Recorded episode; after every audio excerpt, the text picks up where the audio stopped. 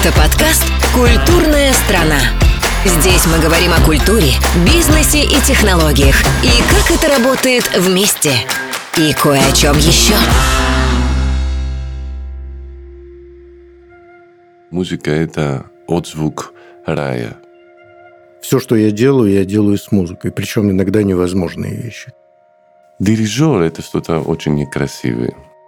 Ритм – то, что возникает на границе океана и берега суши. А как жарко, так хорошо звучат.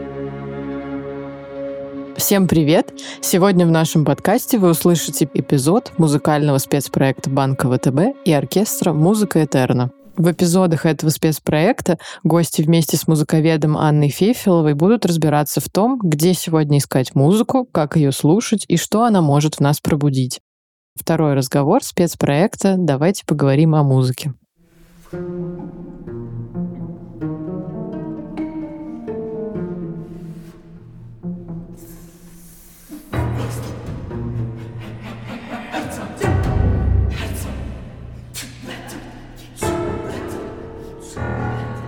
Добрый день, меня зовут Анна Фефилова, я куратор просветительских программ «Музыка Этерна». В этом выпуске мы поговорим о том, что влияет на наше восприятие музыки и может ли музыка помочь нам чувствовать себя лучше. Команда нашего подкаста подготовила список самых популярных вопросов на эту тему. И сегодня вместе с художественным руководителем музыка Этерна Теодором Куренсисом и психоаналитиком Виктором Мазиным мы попробуем на них ответить. Теодор, Виктор, добрый день. Добрый день, Аня. Здравствуйте. Первый вопрос. Как формируется музыкальный вкус? Теодор. Я могу сказать, что родители дают нам первые музыкальные сигналы, которые мы берем и носим в нашей жизни. Наше окружение, когда мы младенцы, в принципе, это то, что формирует больше всего. Потом в школе, общество. И здесь насколько сильная эта база, которая есть музыкального вкуса, влияет это пересечение с общественным вкусом, и дальше дается какой-то, в принципе, основа. Вкус – это прозрачность в отличие разных элементов, ингредиентов, пласт информации. А если вот эта базис отсутствует, потом образование ничего не может. Она беспомощна. Виктор, есть вам что добавить? Добавить, наверное, нет. В целом хочется просто согласиться с Теодором о том, что все начинается с детства. Это простая психоаналитическая, конечно, мысль, но вообще удивительно то, что музыкальный вкус начинает формироваться еще до рождения, как мне кажется, вообще ребенка на эту планету. То есть первое, с чем мы сталкиваемся, это именно акустический опыт, некое акустическое зеркало материнское, которое нас окутывает. И оно задает, как мне кажется, первые отношения с э, звуковым пространством. И дальше, собственно, единственное, что, наверное, мне хотелось бы добавить, что не обязательно со знаком плюс, иногда со знаком минус. Еще я согласен с Теодором по поводу общей культуры, в которой мы находимся. Ну, опять же, со знаком плюс и минус. Не обязательно слушать то, что слушают все.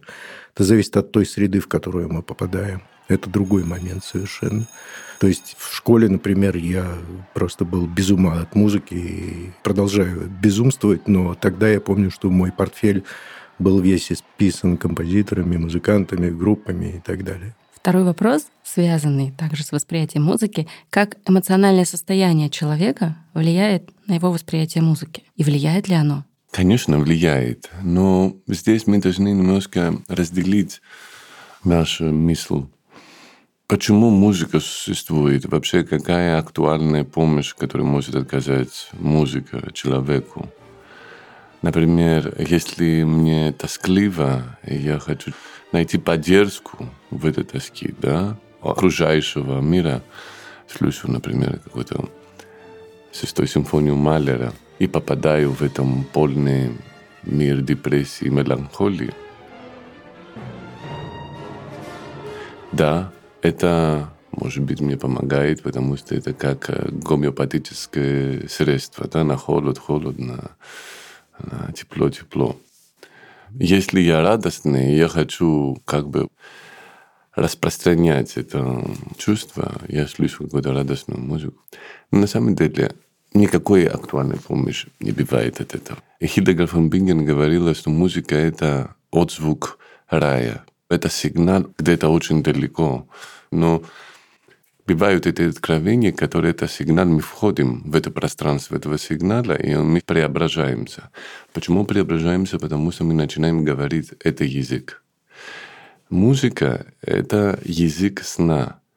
Там все эти чудеса, которые у нас часто во время сна творятся, где мы можем понимать совершенно несуществующих языков. То есть звук, который существует в пробках, например, или э, потертое слово, которое находится в самом примитивном разговоре, он обретает какую-то святость, когда пользует его Пол Серлан. Например, Пол Серлан, один из выдающих поэтов, пользует те же слов, которые можем пользовать, не знаю, в разговоре в автобусе.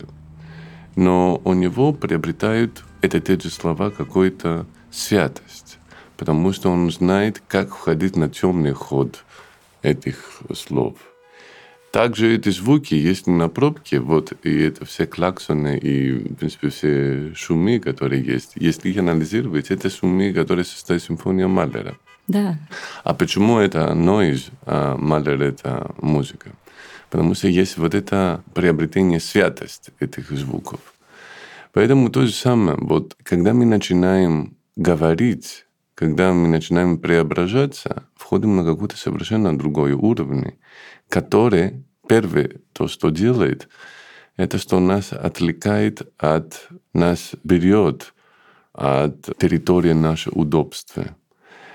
Мне кажется, лечение музыки – это способность вытолкнуть нас из этой территории удобства, что мы вышли совершенно в какой-то трансцендентально больше территорию. Поэтому и древние греки говорили о дионисийском влиянии звука и аполлонский. Вот это как бы сочетание. То есть получается, что, отвечая на вопрос наших слушателей, что важно не эмоциональное состояние, а важно готовность услышать эти отзвуки рая, важно быть с музыкой на одной волне, быть открытым, готовым к этому духовному путешествию. Есть разные крестоматы, в принципе, этого огромного предмета, который называем музыка. Конечно, мы люди, мы, конечно, душа в этом теле, у этого тела есть свои потребности. Конечно, это тоже важно. Соединиться с какой-то эмоциональной реакцией.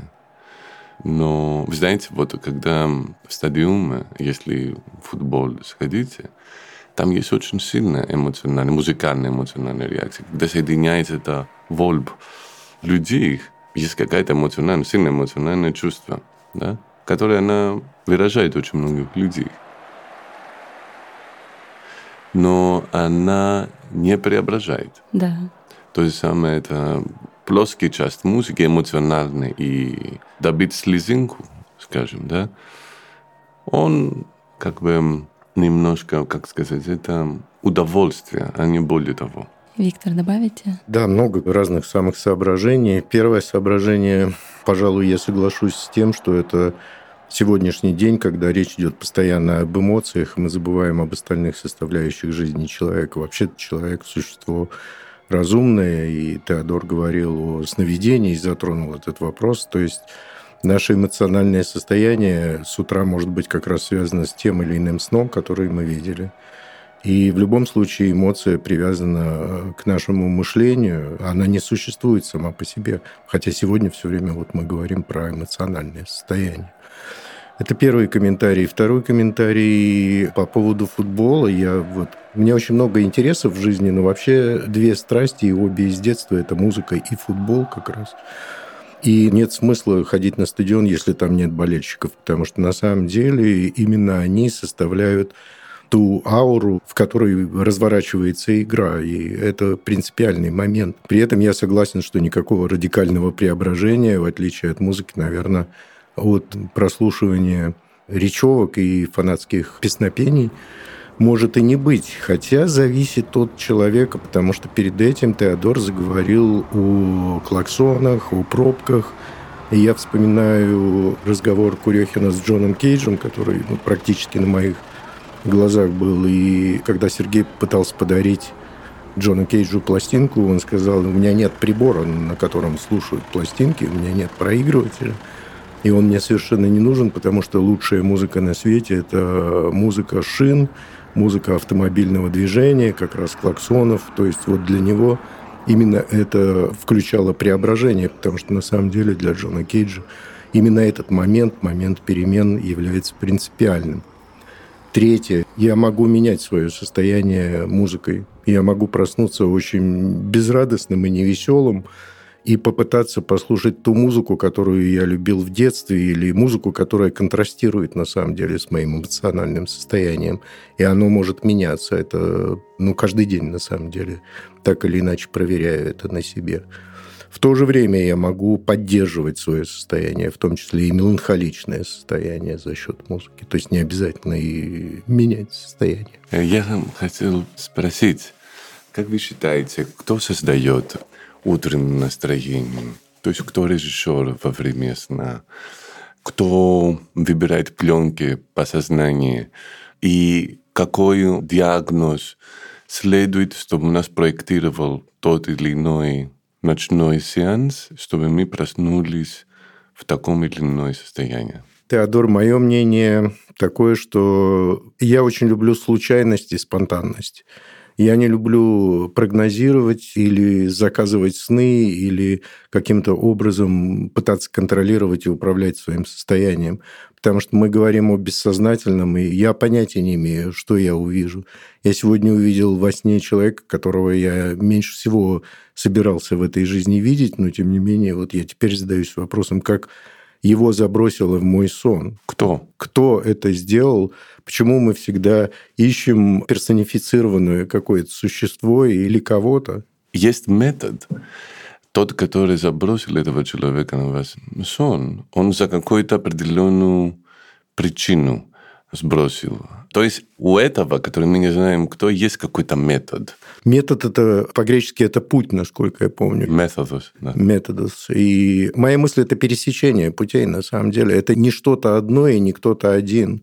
Это то, что мы называем множественной детерминированностью. То есть причин несколько. Вот когда они выстраивают определенную конфигурацию, тогда событие какое-то и происходит, тогда что-то мы видим или что-то мы слышим. То есть, мне кажется, просто причина не одна, вот и все. То есть, очень много факторов, самых разных, которые связаны и с тем, что было накануне, и с тем, что я слушал накануне, и с тем, что я видел накануне, то, о чем я думал. То есть, все это каким-то образом пересекается, и мы оказываемся в определенной точке. Вот. Но контролировать я бы не хотел эту точку. Я ей отдаюсь.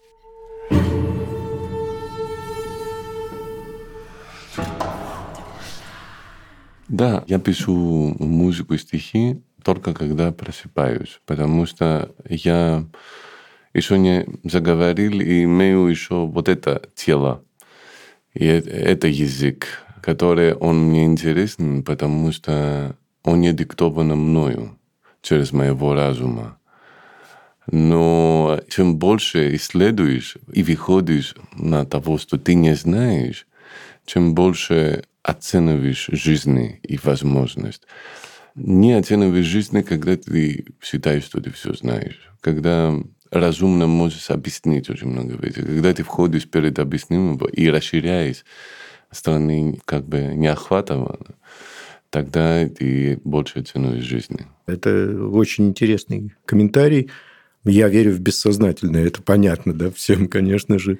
Вот, и, соответственно, вот этот вот момент между э, явью и сном, он э, драгоценный, потому что это момент встречи с самим собой. А еще я верю в то, что я не один, а нас множество. Если говорить о музыке, то мне кажется, что один я может слушать Малера, а второй я может слушать рок-музыку, третий я серф, четвертый джаз и так далее. То есть не обязательно это все должно сходиться именно в одной точке. Но вообще это самый творческий момент. Я очень рад слышать, что именно в это время вы создаете музыку и стихи. А знаете, вот у Вагнера, например, очень многие коллеги говорят, какие потрясающие минуты есть у Вагнера, сколько скучных часов есть в музыке. Но я должен сказать следующее. Чтобы послушать мастер Зингер или Парсифар, ты должен воевать с своим студием. И ты хочешь, не хочешь, ты не можешь быть в абсолютно сознательный тонус пять часов. Будут такие сгибы очень сильные, существенные. В общем, очень много людей попадают в этом состояние гипноза между сознательным и бессознательным. Это, и они как-то потом они вернутся в конце. Если ты видишь из этого, ты выходишь победителем. Поэтому божественную службу, например, ты идешь в храме, где-то бывает момент, где ты отвлекаешься, где ты попадаешь на полусон. Но если ты будешь держаться до конца, и ты выходишь от этого, ты очень обогащен от этого. И у тебя есть какая-то существенная регенерация всего. Потому что ты попадаешь именно в этом синергии двух миров. У меня есть история про Вагнера. Одна из опер «Кольца Нибелунгов» «Зигфрид». Моя любимая сцена — это финальная сцена Зигфрида и Брунгильда. У меня было, по-моему, три или четыре попытки услышать эту оперу вживую, и каждый раз к этому моменту я засыпаю. То есть я слушала ее четыре раза, но каждый это раз прекрасно. во сне. Это как раз то, что Вагнер хочет.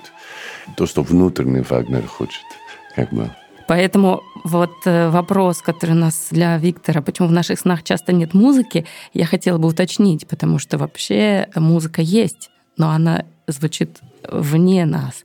А вот снится ли нам музыка и почему мы ее не слышим, могли бы вы прокомментировать? Я могу прокомментировать, потому что для меня это вопрос отдельно взятого субъекта, человека. А я ведь слышу музыку во снах. Я, я, в принципе, акустически настроенный человек. Я слышу голоса постоянно. Вот, и очень часто я просыпаюсь, и в этот момент я продолжаю слушать ту или иную музыку. То есть я не могу согласиться с этой идеей. С другой стороны, Аня, это очень правильный вопрос, потому что, к моему величайшему сожалению, мы живем в оптикоцентрической культуре, культура, которая сосредоточена на экранах, на образах, и ответ на ваш вопрос, на самом деле, даже если не говорить о сегодняшней культуре, совершенно очевиден именно из русского слова «сно-видение». Это не сно-слышание, а сно-видение. То есть, в первую очередь, действительно, мы имеем дело с образами. Вот. Я хотел сказать, что во сне очень часто слышу музыку, которая поражает меня, которая просто, она чудотворная. Это просто в экстатическом величие. Причем, может быть, какой-то примитивный поп-сонг, не знаю, который в радио слушают. Но он так подается и возбуждает таких сенсоров неизвестных, которые ведут меня в какую-то экстатическую трансформацию. Потом просыпаюсь и пытаюсь вспоминать. Если ты не будешь вспоминать первые 10 минут, ты забудешь потом. Сразу пытаюсь вспоминать. И однажды нашел, и я набрал в Ютубе послушать. И было очень большое разочарование. Ничего такого не осталось от того, что был во сне. Он был настолько узкий, примитивный и как бы покрытый всех моих горьких опытов в этом жизни, общество и это, вот эта песня, имел всю отрицательность, которую может иметь. А во сне имел вот эту величию. Тот же элемент. Да, я тоже слышу голоса друзей и так далее, так далее, то, что вы говорите. И какие-то тексты, которые повторяются. В общем, они очень простые и понятные, но неуловимые в тот же момент. Прелесть — это что у нас есть какой-то уникальный сенсор, который мы называем зрение или видение, потому что у нас есть это физический опыт. Мы как бы пытаемся симулировать под этим словом. Mm-hmm. Или слушание. На самом деле это какие-то другие слова нужны для этих пространств из-за того, что они не общие, а ощутимые, пользуем чужих слов. Но они имеют свою территорию и свою субстанцию и весь. И это очень интересно, как вот эти ощущения неизвестные, недоисследованные ощущения возбуждают всех нас знакомых сенсоров, которые у нас есть, и испытываем в таких состояниях. Я хочу прокомментировать еще раз этот вопрос. Теперь мы точно знаем, что есть люди, которые слышат музыку во сне, и они счастливые. Да, и я желаю каждому услышать в своих снах музыку.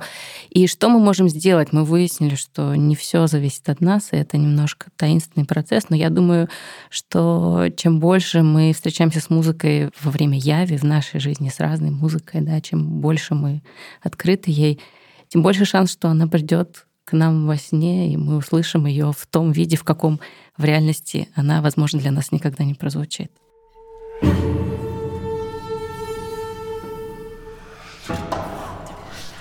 От таких возвышенных тем я перейду к такому очень прагматичному, простому и приземленному вопросу. Теодор, вам как дирижеру э, один из самых популярных, самых многочисленных вопросов это взаимоотношения оркестра и дирижера. Может ли оркестр? Тот вопрос играть без дирижера, я добавлю играть без дирижера так, чтобы музыка звучала по-настоящему. И с вашей точки зрения, какая самая важная роль у дирижера в исполнении музыки? Дирижер — это что-то очень некрасивое. Начинать с этого. Это тот человек, который не играет сам, и как бы с агрессивными жестами как бы управляет людей, которые обязаны играть. Это какой-то диктатор или какой-то правитель, который манипулирует или с демагогией, в принципе, влияет на других людей. Или какой-то гуру, который тоже какой-то духовный путь обманывает свою пасту. Да? Ну, тоже, это тоже сам демагог, диктатор и так далее. Так далее. Идеальный мир – это мир без правителей, без диктаторов. Но, к сожалению, у нас есть очень много проблем. Во-первых, люди не могут играть вместе. Люди не умеют коммуникативно найти какой-то общий консенсус и дальше идти с этим материалом.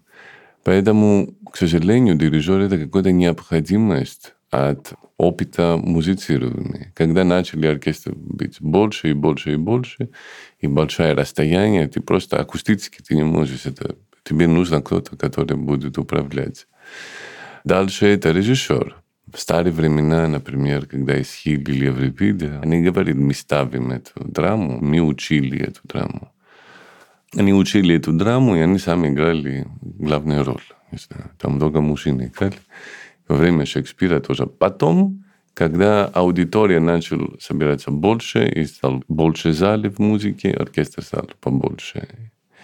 И, естественно, нужно кто-то, который управляет процесс, не композитор, а кто-то профессиональный, который может хорошо управлять. Когда стали большие страны, к сожалению, там, где собираются очень много людей, где масса, все отрицательные вещи человечества, они проявляются, они умножаются очень быстро. Поэтому и тот, который управляет, как бы следит за этот процесс, умножает тоже все его отрицательные все комплексы и так далее, и так далее. Поэтому это не привлекательная история. Но есть большой вызов от этого. Какой? Что если у тебя есть пульт и возможность поговорить с людьми и раскрыть, объяснить эту музыку, свое видение в музыке в этих людях. И, может быть, эта идея, которая даешь, будет открыть очень много вопросов у них по поводу этой музыки. Как бы все эти те же 100 людей агрессивных могут быть очень опасная масса, как и 100 людей с открытыми сердцами, они могут давать какое-то райское пространство. Это те же люди. Поэтому вызов, если мы амбассадоры или дипломаты, скажем, музы, это именно создавать эту магнетическую полю, сердечность, где чудеса могут твориться. И избегать всех этих социальных конструкций руководителя, и то, что закончится слово «дителя». Виктор, вопрос к вам тоже такой довольно приземленный, но кто знает, куда нас выведет. Может ли музыка помочь человеку при повышенной тревожности?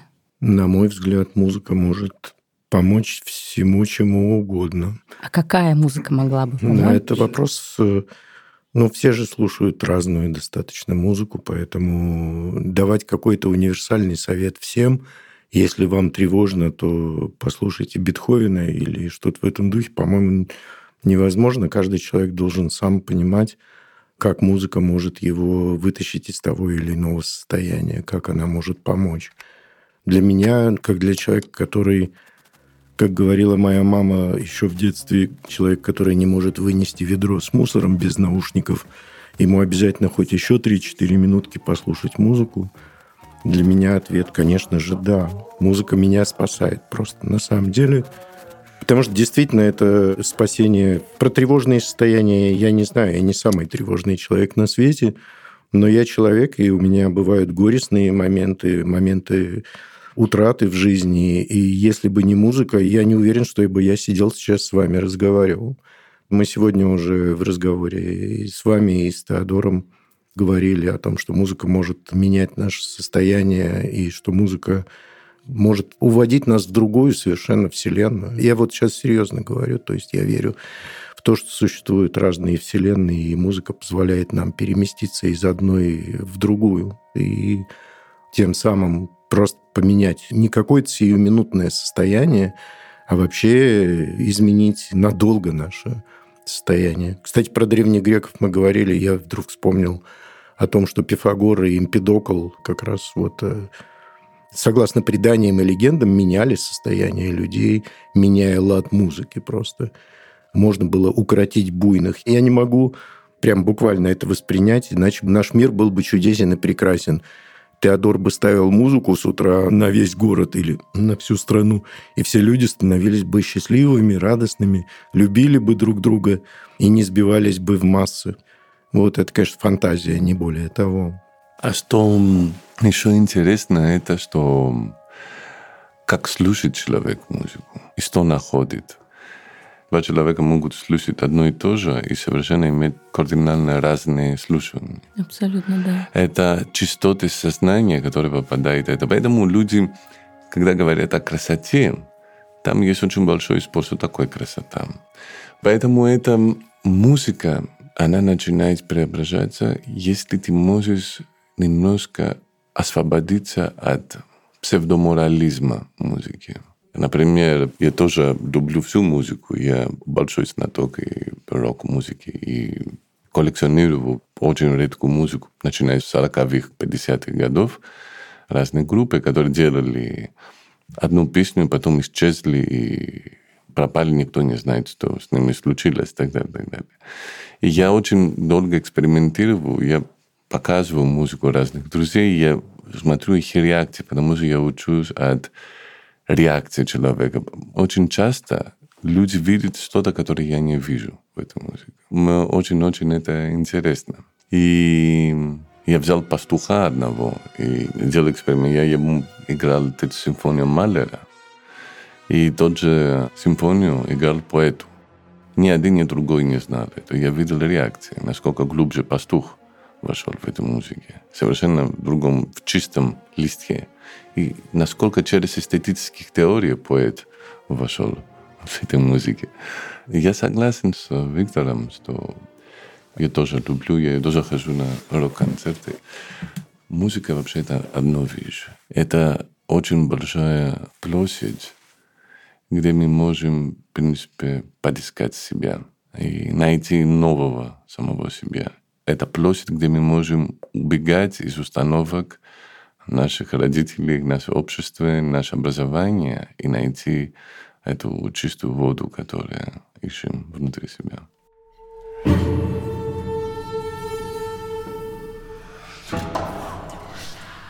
Мы все это время говорили о музыке, которую мы слушаем сознательно, специально, когда мы посвящаем все свое внимание только ей. Но вот Виктор упомянул момент, когда он выходил выносить мусор в наушниках. И в связи с этим я задам вопрос о музыке фоновой когда мы слушаем ее параллельно с каким-то другим процессом. Насколько это вообще может называться слушанием музыки? И зачем мы это делаем? Я знаю, Виктор, что для вас это большая часть жизни, да, что вы практически всегда с музыкой. Что это нам дает? Дает ли это возможность концентрироваться или наоборот? И как это работает? все, что я делаю, я делаю с музыкой. Причем иногда невозможные вещи, как мне самому кажется. Самое сложное для меня – это читать вместе с музыкой. Но, тем не менее, я это делаю каждое утро. То есть играет, как вы сказали, фоновая музыка. И опять я вернусь к этой формуле, что скорее не я ее слушаю, потому что я читаю. Пока я читаю книгу, меня слушает музыка. И бывает так, что даже пластинка, которую я много раз слышал, вдруг начинает на меня влиять совершенно по-другому. Возможно, это связано с тем, что я читаю, возможно, нет. Тогда я вскакиваю, и я ставлю опять трек, который мне очень понравился, и могу его там 10 раз слушать уже без чтения. Это, я сказала, самым сложным для себя. Читать и слушать музыку действительно очень сложно. А вот писать без музыки – это другая история. Я вообще не могу просто. Надо мной и друзья, когда мы были в Греции, видели, как я с утра сажусь за компьютер уже в наушниках, и там гремит какой-то тяжелый металл или еще что-то в этом стиле. Вот, и я пишу. И здесь мне немного проще объяснить, потому что, по-моему, это вопрос ритма. Я не имею в виду обязательно там барабанный и бас, то есть ритм-секцию. Это микротональный, может быть, ритм. Потому что Ламонт Янг, наверное, один из самых моих любимых композиторов вообще. И под него я могу делать все, что угодно. И он тоже задает невероятный ритм. Человек – это ходячий, лежащий, висящий, спящий ритм, и не один. Это множество ритмов. Например, сейчас я говорю, но я ведь еще и дышу. То есть есть ритм моей речи, есть ритм моего дыхания, есть ритм моего сердцебиения, множество ритмов, которые организуются за счет той музыки, которую я слушаю. И это задает, правильно, ритм письма. Потому что литература – это тоже в первую очередь ритм.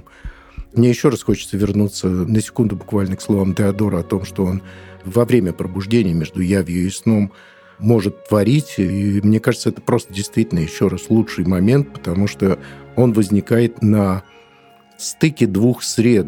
То есть сон – это одно состояние, явь – это другое состояние. И вот на границе, на стыке между ними и возникает ритм. Я не знаю, смог бы я написать столько книг и статей, если бы не музыка. Все, что я пишу, я пишу исключительно под музыку. Иногда я понимаю, что это, возвращаясь к истории с ведром, что это называется эскапизм, что я не общаюсь с людьми в транспорте, что я все время сижу в наушниках везде и так далее. Одна сторона – это то, что я ухожу из окружающего мира в свои вселенные. А вот другая сторона для меня более существенная – это ритмизация жизни, это запуск ее на самом деле, потому что неорганическая материя, наверное, не имеет ритма – Ритм – то, что возникает на границе океана и берега суши. Это жизнь. Это жизнь. Ритм – это жизнь, конечно. Спасибо. Я хотела бы добавить, что после всего, что вы сказали, кажется, что это не вы написали книги, вы вместе с музыкой их написали вдвоем. Я не против, я готов отказаться в пользу музыки от всего. Здесь есть очень интересная идея. Фоновая музыка Например, я бы не хотел, чтобы играли седьмую симфонию Бетховена Абсолютно. в лифте Абсолютно. в гостинице Европы. Не мечтал бы об этом. Поэтому я не люблю эту как бы официальную фоновую музыку, потому что я против глобализации и против этих психологических приемов управления обществом. Угу. Я не люблю, когда иду на какое-то кафе или какой-то ресторан, и там очень громкая музыка, и люди кричат, чтобы разговаривать. Да. И так по всему миру.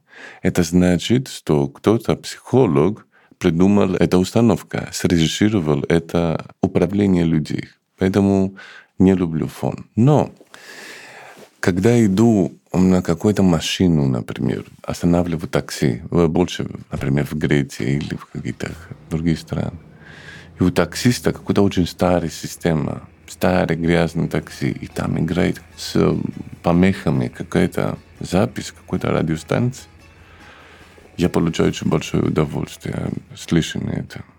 Как и я люблю, я слышу музыку, когда я моюсь утром. Я делаю специальные колонки в этом и ставлю музыку под водой. И иногда ставлю музыку не в ванной комнате ставлю музыку на мою систему, и достаточно громко, чтобы я слушал mm. внутри. А это люблю почему? Потому что через звук воды и через закрывается дверь искажается еле ты узнаешь песню, которую ты играешь. И расстояние акустика вся дает тебе впечатление, что она совершенно другая, mm-hmm. эта песня. И ты добавляешь сам, и ты ее композируешь сам по себе. Сколько раз я бегал где-то посмотреть, какая песня играет. И когда я был перед системой, сказал, а как жарко, так хорошо звучали издалека. Странно, фальшивовато, и какой-то дежавю был.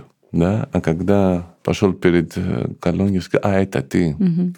Вот такая различия. Фоновая музыка, она может быть очень интересна. Я очень много пользовал этот эффект оверлапа. То есть играть какие-то звуков, которые в яве не слышны, но слышать ты организуешь через совершенно другое тело этих звуков. Поэтому фон, он основательный. И мне кажется, фон — это какая-то начало акустики. Хороший музыкант — это или чувствительный слушатель — это чувствительный акустик. Тот, который понимает сигнал, потому что наш слух ставит, он звукорежиссер, да, ставит в правильных пространства всех сигналов. Можно я добавлю один момент буквально вот по поводу фоновой музыки. Когда вы говорили, Теодор, про рестораны, я вспомнил историю про Эрика Сати, про премьеру его «Le Musique de Meublement», меблировочной музыки.